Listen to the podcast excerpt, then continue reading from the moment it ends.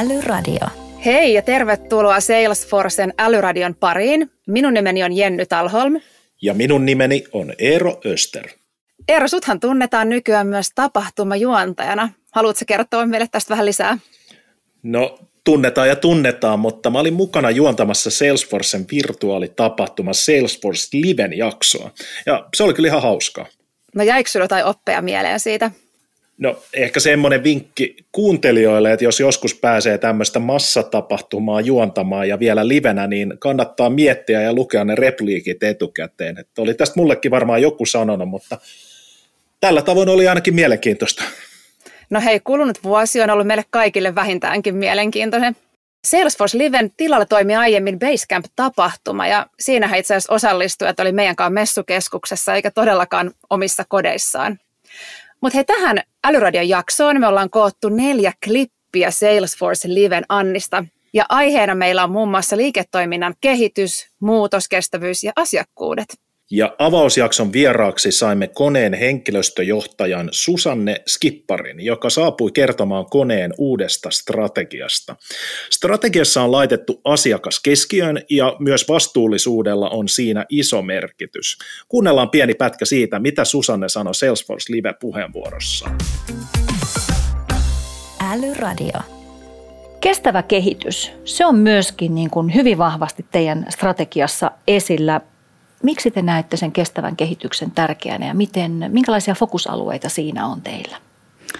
Joo, jos lähdetään siitä miksi-kysymyksestä liikkeelle, niin äh, totta kai ihan ensimmäinen on just tämä asiakkaat. Eli kyllähän meillä on tiedostavia asiakkaita, jotka kokee myöskin tarvetta toimia kestävästi. Et se on ihan ykkönen mun mielestä, mutta jos ajatellaan muitakin sidosryhmiä, niin tänä päivänä yhä tärkeämpää on sijoittajille – ympäröiville yhteiskunnille ja myös näille osaajille, eli työntekijöille, joita me houkutellaan markkinoilta ja meidän olemassa oleville työntekijöille on yhä tärkeämpää, että me toimitaan kestävän kehityksen pohjalla. Ja toisaalta joo, sidosryhmäodotukset on, totta kai ne on tärkeitä, mutta että kyllä mun mielestä se on myöskin the right thing to do. Että jos ajatellaan esimerkiksi ympäristöä, mikä on yksi keskeinen teema, teema tässä meidän kestävän kehityksen ajattelussa, niin ei ole mitään järkeä olla iso ja kannattava ja hieno yritys, jos tämä maapallo kuitenkin tuhoutuu. Et kyllä se on, kyllä se on niin kuin se juttu, että meidän täytyy toimia oikein, jotta me ollaan olemassa sitten sadankin vuoden päästä ja täällä maapallolla on hyvä elää ja kaupungeissa on hyvä elää vielä sadankin vuoden päästä. Että kyllä ne miksi kysymyksen vastaukset tulee, tulee näistä asioista. Mutta sitten jos ajatellaan niitä teemoja, että mitkä on meille ne kolme tärkeää teemaa tässä kestävässä kehityksessä, niin ensimmäinen on tämä ympäristö. Miten me voidaan meidän omassa toiminnassa ja myöskin meidän asiakkaiden toiminnassa todella toimia ympäristön kannalta kestävästi. En tiedä, huomasitko, me tehtiin viime vuonna tämmöinen vetoomus, jossa me todella sitouduttiin ilmastotavoitteisiin sillä tavalla, että me ollaan hiilineutraaleja vuoden 2030 loppuun mennessä keskitytään sekä näihin meidän omiin toimintoihin, mutta myöskin samanaikaisesti vähennetään sitten päästö, päästöjä sen suhteen, että minkälaista tarjoamaa meillä on meidän asiakkaille. Tehdään mahdollisimman ekotehokkaita tuotteita ja käytetään totta kai kierrätystä siinä, missä on mahdollista. Vähennetään autokantaa, siirrytään sähköautoihin ja tämän tyyppisiä asioita voidaan siellä ympäristöpuolella tehdä, logistiikkaketjut ja, ja näin. Mutta ympäristö ei ole ainut asia tässä kestävän kehityksen alueella, mihin me panostetaan, vaan myöskin tärkeänä tulee monimuotoisuus. Ja monimuotoisuus nimenomaan, mitä tulee meidän omaan henkilökuntaan. Eli me halutaan olla mahdollisimman monimuotoinen työnantaja. Ja tarkoittaa sitä, että me tullaan panostamaan aika paljon rekrytoinnissa siihen, että me todella yritetään ottaa kaikenlaisista taustoista tulevia ihmisiä töihin ja ollaan siihenkin myöskin asetettu tavoitteita. Ja sitten sen jälkeen luoda semmoinen, tai ei sen jälkeen, vaan oikeastaan tässä koko ajan luoda semmoinen ympäristö, missä kaikki erilaiset näkemykset tulee kuulluksi. Eli kaikki on mukana sitten tässä päätöksenteossa ja toiminnassa. Ja kolmas todella tärkeä osa-alue tässä on eettisyys. Se, että me voidaan olla luotettava kumppani meidän asiakkaille. Meidän koko arvoketju täytyy olla eettisesti kestävällä pohjalla. Älyradio. Musta on tosi kiinnostavaa, miten isoja positiivisia muutoksia yritykset saa aikaan. Esimerkiksi ilmastonmuutosta ei voisi ratkaista ilman innovointia. Se on just näin ja tässäkin oli tämä eettisyys, monimuotoisuus, kaikki tämä on tosi, tosi tärkeää ja Salesforcekin on tässä tosi pitkällä. Et Salesforce on, on esimerkiksi sitoutunut istuttamaan 100 miljoonaa puuta vuoteen 2030 mennessä ja nyt niitä taitaa olla istutettu jo 10 miljoonaa ja Suomessa Salesforce istuttaa puita yhdessä Puuni Oyn kautta ja tässä on kyseessä semmoinen konkreettinen ilmastoteko, jossa kuntien joutomaat muutetaan hiiltä sitoviksi monimuotoisiksi metsiksi. Ja nyt itse asiassa toukokuussa me ollaan menossa Lempäälään istutushommiin. Aika siistiä. Hei, tämä on mennyt multa täysin ohi. Laita mullekin kutsu tulee, niin mä lähden mukaan. No todellakin. Susanne sanoi myös, että kone on uudistanut johtamisen prosesseja, kulttuuria ja arvoja. Skipparin mukaan johtaminen todella ratkaisee sen, tuleeko siitä strategiasta onnistunut vai ei. Kannattaa tosiaan kuunnella tämä koko jakso osoitteesta salesforce.com kautta Suomi Live. Ja itse asiassa samassa avausjaksossa oli myös varman markkinoinnista ja kasvun tuesta vastaava johtaja Hanna Haikonen. Niin, ja varmahan haluaa hyödyntää teknologiaa ja dataa parhaalla mahdollisella tavalla niin, kuin niin asiakkaiden kuin oman yrityksensäkin hyväksi.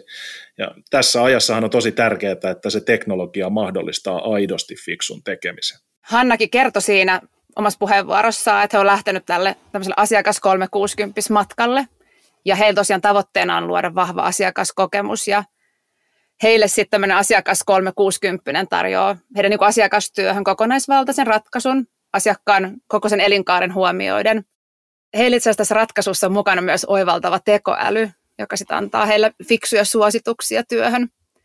Mutta he mennään kuuntelemaan, että mitä Hannal oli oikein sanottavanaan, niin olepa hyvä Hanna. Älyradio.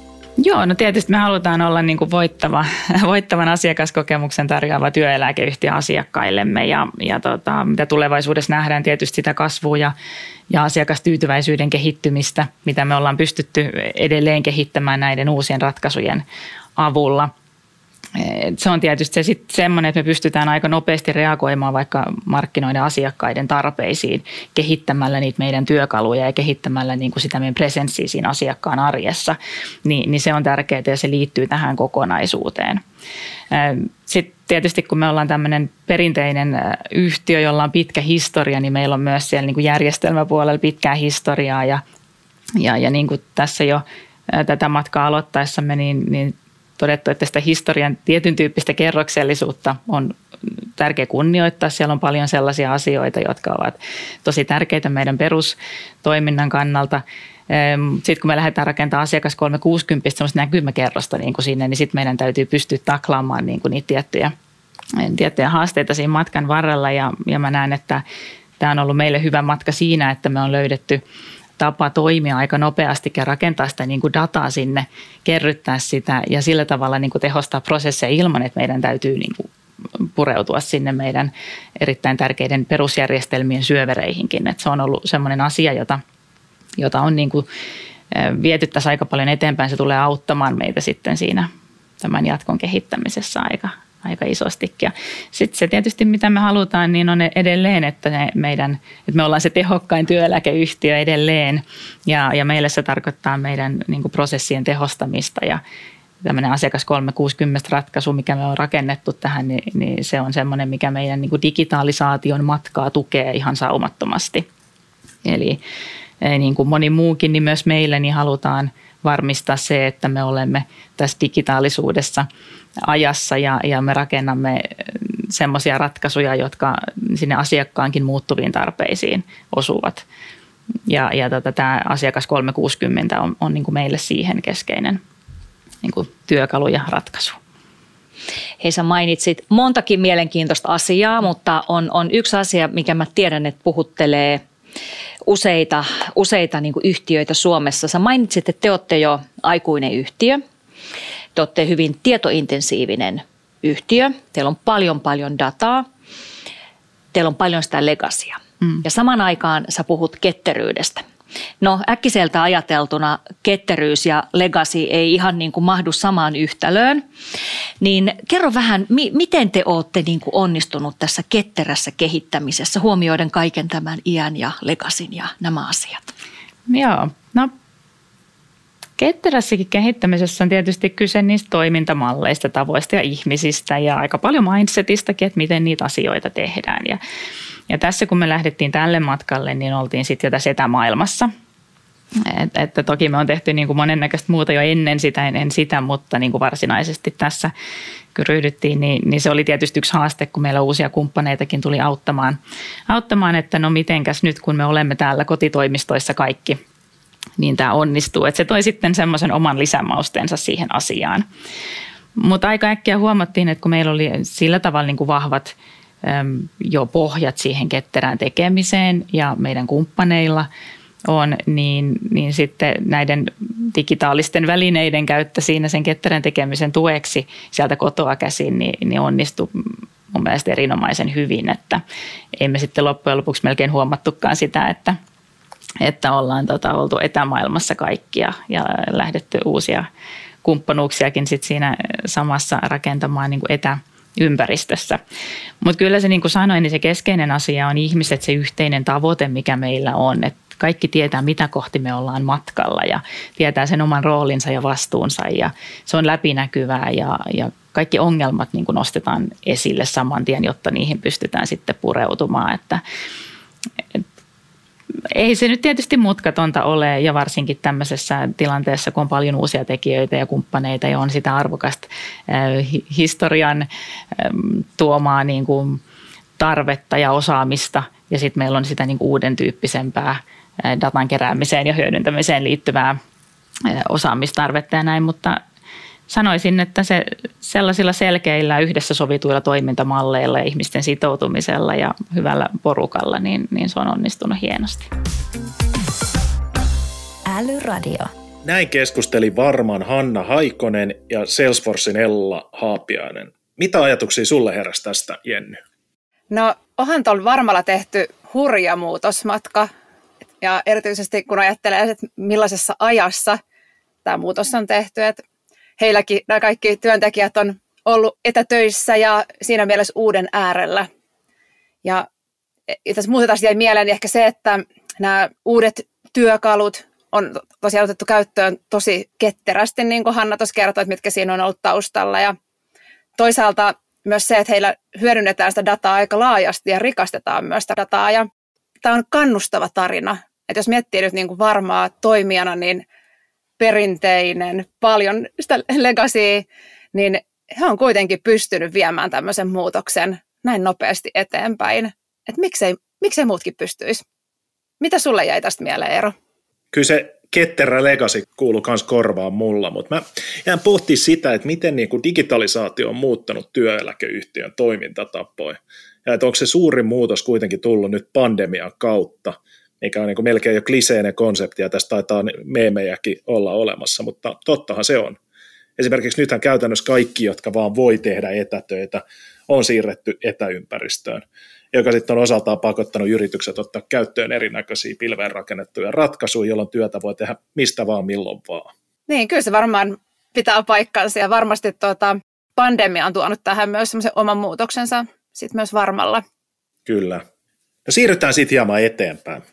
Maailman talous kulkee konteissa ja niitä liikuttaa suomalainen Kalmar.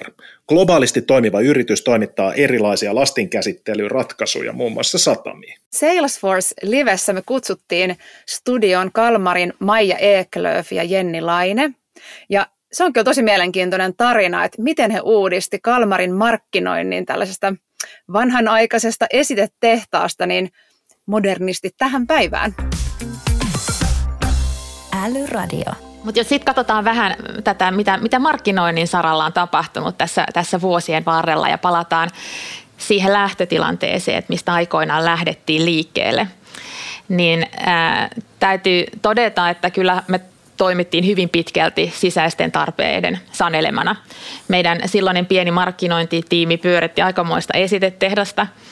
Me keskityttiin messuihin ja, ja tuotemarkkinointiin ja toimittiin aika ad hocina ja, ja reaktiivisesti. Ja rehellisyyden nimissä täytyy myös sanoa, että me toimittiin hyvin irrallaan myynnistä, eikä meillä ollut oikeastaan niin kuin riittävää ymmärrystä asiakkaiden tarpeesta, saatikka, että oltaisiin pystytty tekemään aktiviteetteja, jotka, olta, jotka, olisi, jotka olisi pystytty myös implementoimaan ihan sinne niin kuin asiakasrajapintaan asti. Eli toisin sanoen ammuttiin tykillä metsään. Kyllä. Ja samaan aikaan, kun sä olit rakentamassa Kalmariin, niin mä oon vaikuttanut taas muissa B2B-firmoissa ja kokenut oikeastaan ihan saman ilmiön. Et, et tosi tuttua ja mä uskon, että monet, monet samaistuu näihin samoihin haasteisiin. Ja tietenkin meillä itselläkin edelleen työstetään näitä samoja asioita arjessa. Mitäs nyt, kun meitä on pyydetty tänne kiteyttämään meidän tätä muutosmatkaa ja me ollaan tota, pilkottu se muutamaan vaiheeseen, niin kerro Maija, mikä on se ihan ensimmäinen vaihe, mistä me lähdetään? Joo. No kyllähän kaikki lähtee brändistä ja se on mulla myös hyvin lähellä mun omaa sydäntä. Eli brändi luo, luo sen pohjan ihan kaikille tekemiselle ja kaikille sisä, sisällöille, myyntiargumenteille, asiakaslupauksille ja asiakaskokemukselle. Se vaatii jatkuvaa jatkuvaa kehitty, kehittämistä ja, ja se mikä on tärkeää, että on myös, että brändillä on vahva tarina, joka on merkityksellinen myös asiakkaille, eli ei vain niin kuin omalle henkilöstölle, omille sisäisille sidosryhmille. Kyllä, mä oon ihan samaa mieltä. Brändi on tosi tärkeä ja se on ehkä yksi syy, mikä houkutteli mut aikoinaan Kalmarille. Eli 2019, kun mä tulin, niin brändi oli vahva ja mä, mitä mä heti huomasin on, että vitsit sisältöä tulee ihan hirveästi.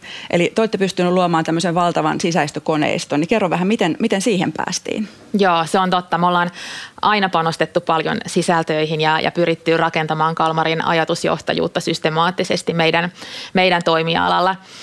Ja oikeastaan muutama vuosi takaperin, kun me päätettiin luopua meidän painetusta asiakaslehtiprosessista ja siirtyä tämmöiseen jatkuvaan sisällöntuotantoon digikanavia hyödyntää, niin me myös päästiin tuplaamaan meidän volyymit ja samalla tarjotu mahdollisuus myös palastella ja kopioida ja monistaa sitä samaa sisältöä eri, eri ää, tarkoituksiin. Se, mikä oli jännä, niin, niin siinä vaiheessa me usein kuultiin meidän myynniltä kommenttia, että meidän viestintä on kahden strategista, joka ehkä niin kuin siinä yhteydessä tarkoitti sitä, että se oli ehkä jopa vähän niin kuin liiankin ylätasolla tai keskitty vaan siihen myyntiprosessiin varhaiseen, varhaiseen vaiheeseen tai, tai oli jotenkin irrallaan heidän arjesta tai ei ainakaan niin kuin sitten saavuttanut meidän asiakkaita sillä tavalla kuin ehkä pitäisi.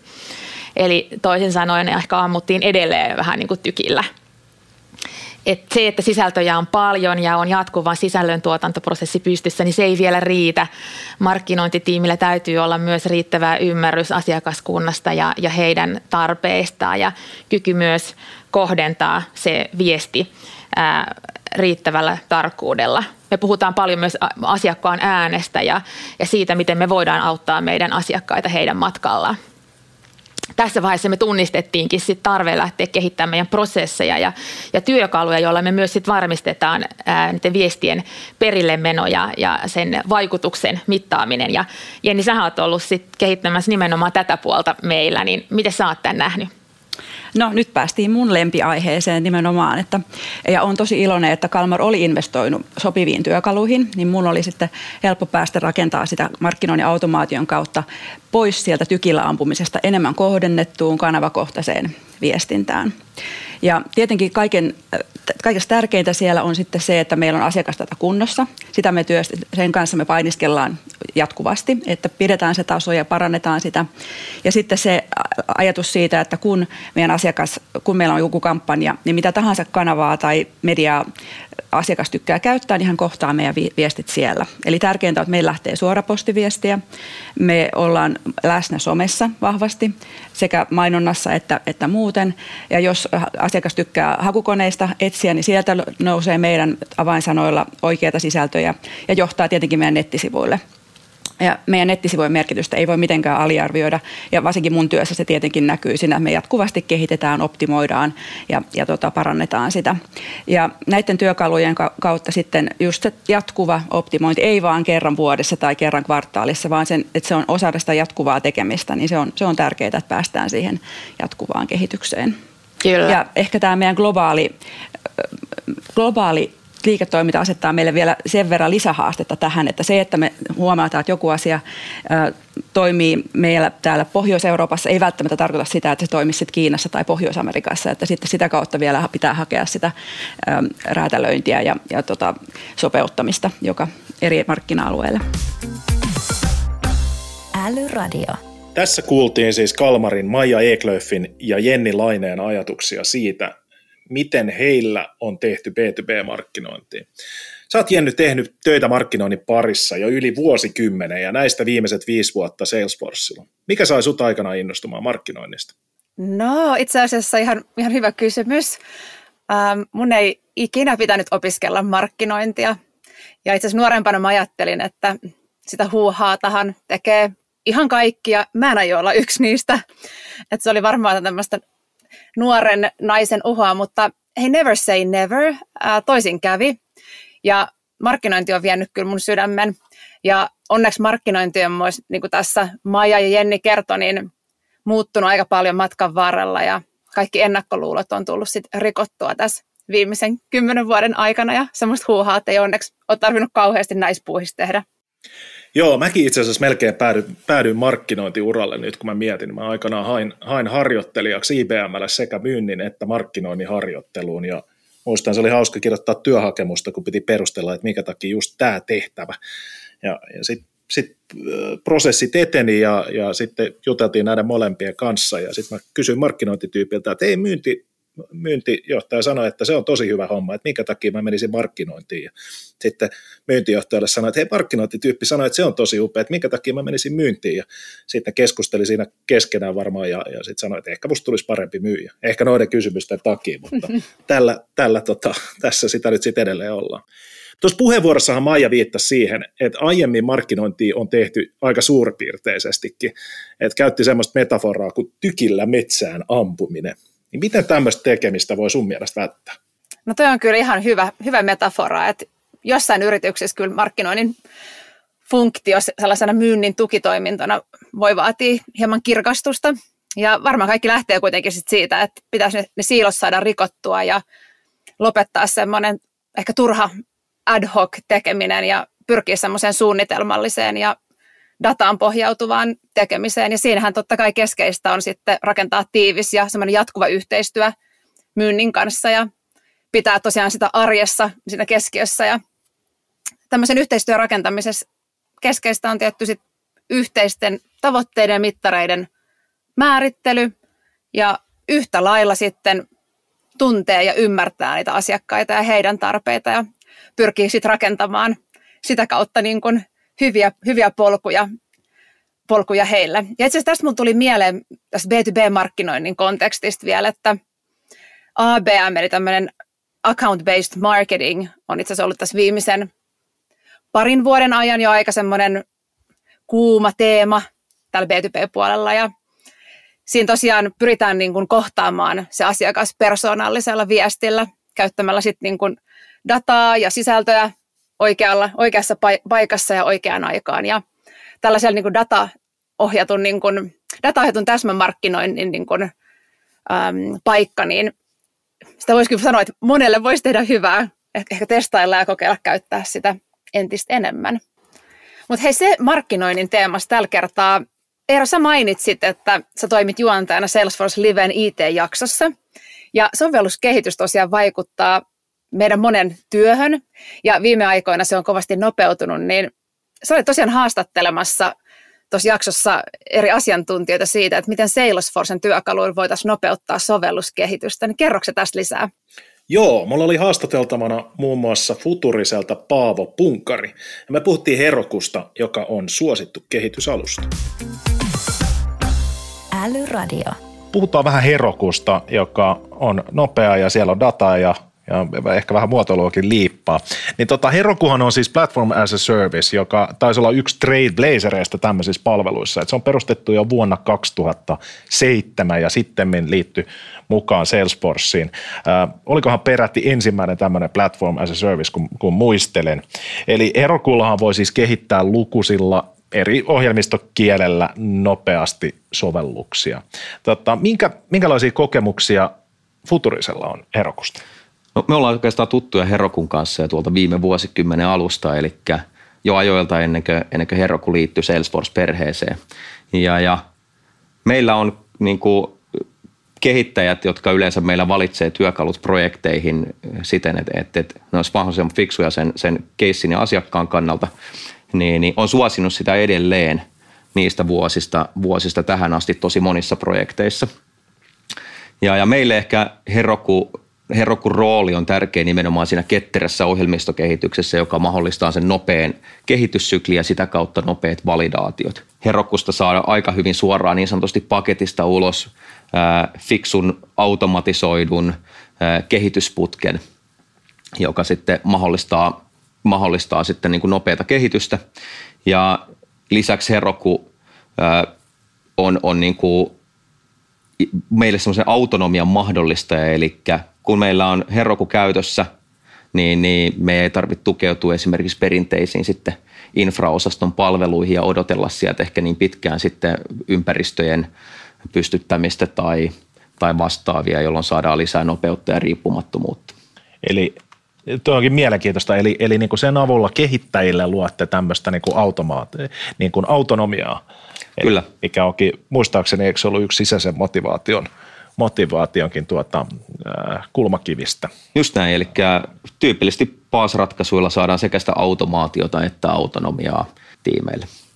Uskaltaako kysyä, sanoit, että kehittäjät usein valitsee, valitsee Herokun, niin onko sulla jotain niin kuin kommentteja, ajatuksia sieltä, mitä olet kuullut? No kysyit just sopivasti. Mä matkalla tänne, tänne kysyin tuossa meidän, meidän chat-kanavilta, että, että, että mitä porukka on tykännyt ja, ja minkä takia ne on, ne on tykännyt Herrokusta. Ja, ja, ja sieltä toistui muutamia vastauksia ja ensimmäinen oli se, että, että, että, että se on kaiken kaikkiaan kokonaisuutena ää, käytettävyydeltään hyvä kehittäjien suuntaan, että siinä on hyvät kommentorivi rivi UIt ja, ja, ja integroituu mukavasti muihin, muihin moderneihin työkaluihin.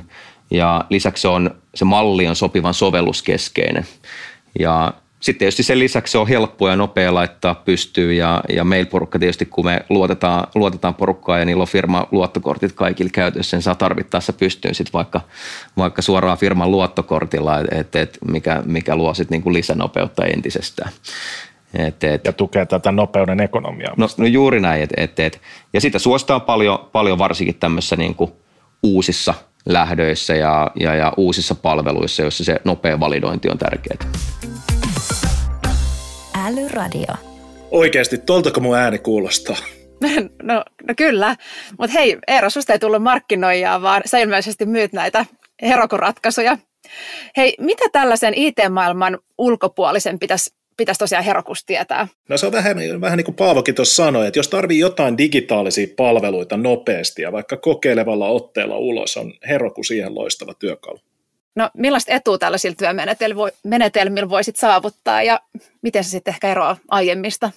No mä en ehkä niinkään puhuisi niinku työmenetelmistä, mutta jos, jos verrataan niinku aiempaan niinku toimintatapaa, niin, niin, niin, niin tota, aikanaanhan mietittiin, että mistä tilataan palvelimet ja minne ne laitetaan, minkä päälle sitten ruvettiin asentamaan käyttöjärjestelmiä ja ohjelmistoja, jonka sitten päälle ruvettiin rakentaa sovelluksia ja sitten kun ne sovellukset joskus valmistui kuukausia tai vuosia myöhemmin, niin sitten huomattiin, että eihän tämä enää palvele liiketoimintaa ollenkaan siitä alkuperäistä käyttötarkoitusta.